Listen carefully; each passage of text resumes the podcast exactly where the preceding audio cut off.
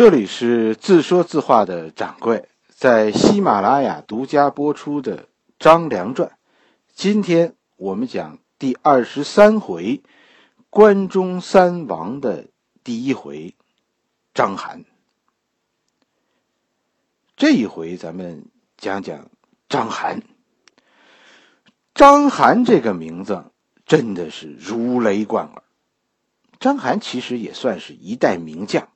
他与那些整危楼于既倒、扶大厦于将倾的历史中所谓国家的中流砥柱、中兴大将中间，就差一个项羽。如果不是项羽搅和，章邯可能是历史上啊是一个很正面的人物。秦始皇在我眼里是个什么人呢？对吧？好坏咱们不评论，因为大家视角不同，是吧？尤其是对于秦始皇这个人，你的爱憎啊，其实是有差别的。今天你觉得他是好人，换个故事他就是坏蛋。但有几件事儿，在我心里，这秦始皇是肯定的。第一，秦始皇是一个精力旺盛的人，就特别能折腾的人，有想法，而且有好多想法。秦始皇在中国历史上开创的第一次，真的是蛮多的。第二就是最难得的，就是秦始皇不但主意多，而且有超强的执行力，能想到然后能做成，这是秦始皇这个人最强悍的地方。第三点就是秦始皇这个人太霸道。所有事儿都自己来，只要我能做，我万事不求人。所以秦国成为历史上一个案例，就是秦始皇活着的时候平安无事，他一死就全瞎了，乱了，根本就没人能接手秦始皇的这些工作。屋漏偏逢连阴雨，秦国这个时候就在秦始皇死的时候还闹了两个大笑话。首先就是秦国的新皇帝胡亥当皇帝很意外，他自己都未必有准备。从胡亥后来的行为上，我们丝毫看不出这是一个受过任何皇帝训练的人。是，古代的帝王都是经过严格训练的，品格未必好，但学历一定高。但胡亥这个小孩恐怕不是。他原本就是秦王家里一个注定荣华富贵一生一世的浪荡公子哥，当皇帝对胡亥，就应了赵宝刚电视剧里那句经典台词儿：“ 这不是我要的。”是陆涛说的，是吧？命运捉弄，才让他当了秦王。所以秦国不幸。在危急时刻遇上一个啥事儿不顶的秦王胡亥，这个皇帝和秦始皇相比，一个天上，一个地下。秦王不给力，那宰相管事儿也成是吧？秦国呀，原本有一个强力宰相的，这就是李斯。李斯是个狠角色。但很不幸，李斯卷进一场和小人的争斗中，糊里糊涂的丢了性命。李斯和赵高之间发生的事情，算是报应。当年他们就是那么收拾赵国的李牧和郭开来着。你纵观历史，其实小人最难缠。李斯可以帮着秦始皇统一天下，可是最终栽在了小人赵高的手里。赵高杀了李斯，做了秦国宰相。赵高虽然说没少在秦始皇身边干活，但赵高和李斯是两个完全不同的类型的人物。李斯是替秦始皇做事，赵高是替秦始皇出主意。赵高是一个主意很多但动手能力差的人，所以秦国的第一个不幸就是遇到一个差皇帝，第二个不幸就是遇到一个动手能力更差的宰相。秦国的第三个不幸，那就是除了这两个人，秦国其实指望不上其他人。这你得怨秦始皇。秦始皇这个人能力太强，做事太毒，下手也忒黑。跟着他办事你听着就是了，绝没有你说这个事儿该怎么办的时候。秦国于是后继无人。是吧？我在准备《项羽传》，啊，其中呃就有这么一段，准备花一集的时间给大家讲讲秦国为什么秦始皇的时候好好的，以后突然就倒下了。冰冻三尺，这非一日之寒。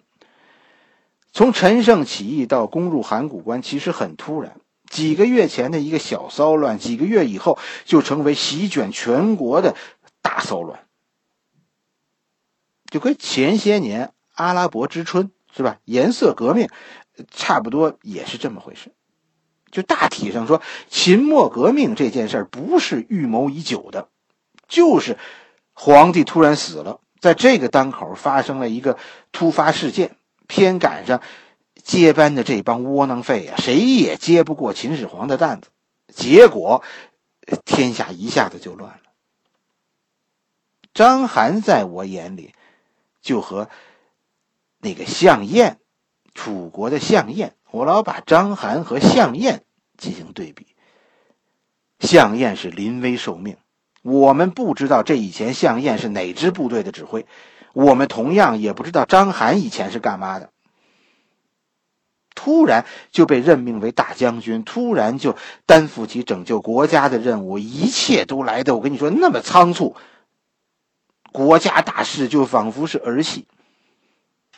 他们最大的相似点其实是最终的命运，不是他们没能耐，是他们服务的这个国家不给力。项燕击败了李信，但最终完败于兵力十倍于自己的王翦。章邯杀了项梁，最终败给项羽。他们的生命中都曾经给人一个大大的惊喜，但最终都是画了一个大大的无奈。张邯临危受命，据说带领骊山的喜徒，就是就是犯罪的人。在那里修修始皇陵的人，去迎战突破函谷关的张楚国大将周文。周文就是重建魏国的那位，咱们以前讲过他好几次了。周文当时已经到达渭南，是吧？渭南这个地儿，你查一下地图，我去过。开车的话，走高速离临潼现在不到一小时了。章邯就是在这种危急情况下，带领一支由秦国劳改队。改编的部队迎战周文，结果章邯打败了周文，并且三战三捷，最终击败吴广，解荥阳之围，彻底改变战局。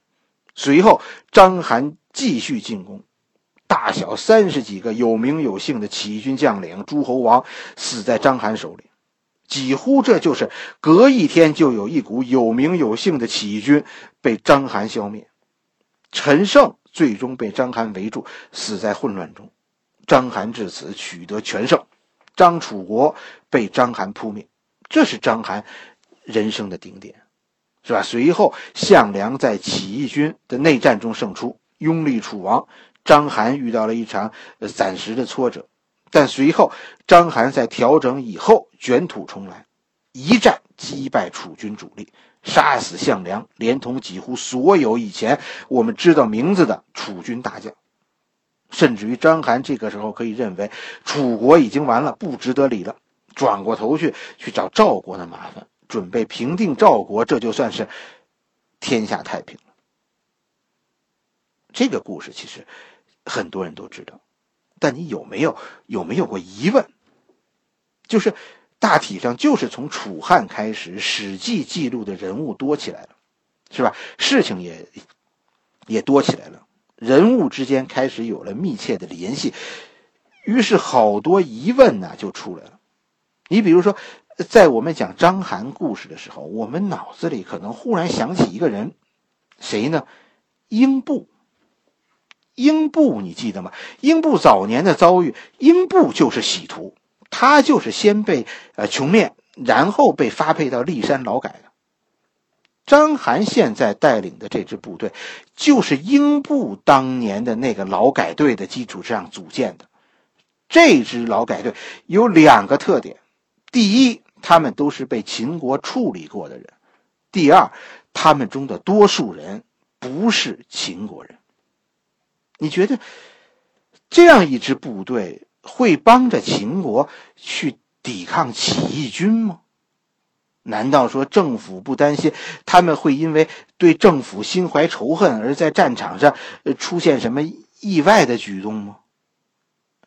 秦国怎么能信任这样的部队呢？这件事显然是不合理，对吧？但实际上就是这么记载的。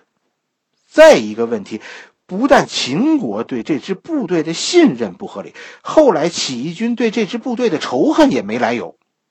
后来章邯战败投降了，章邯手下这帮人二十几万，全被项羽杀了。你说，这些人应该是六国人呐，是吧？项羽对自己人也能下得去这个黑手吗？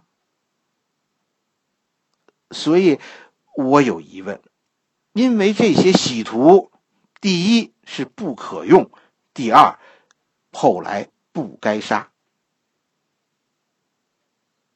这个问题，我觉得大家可以仔细想想。这个问题的答案，我们明天讲。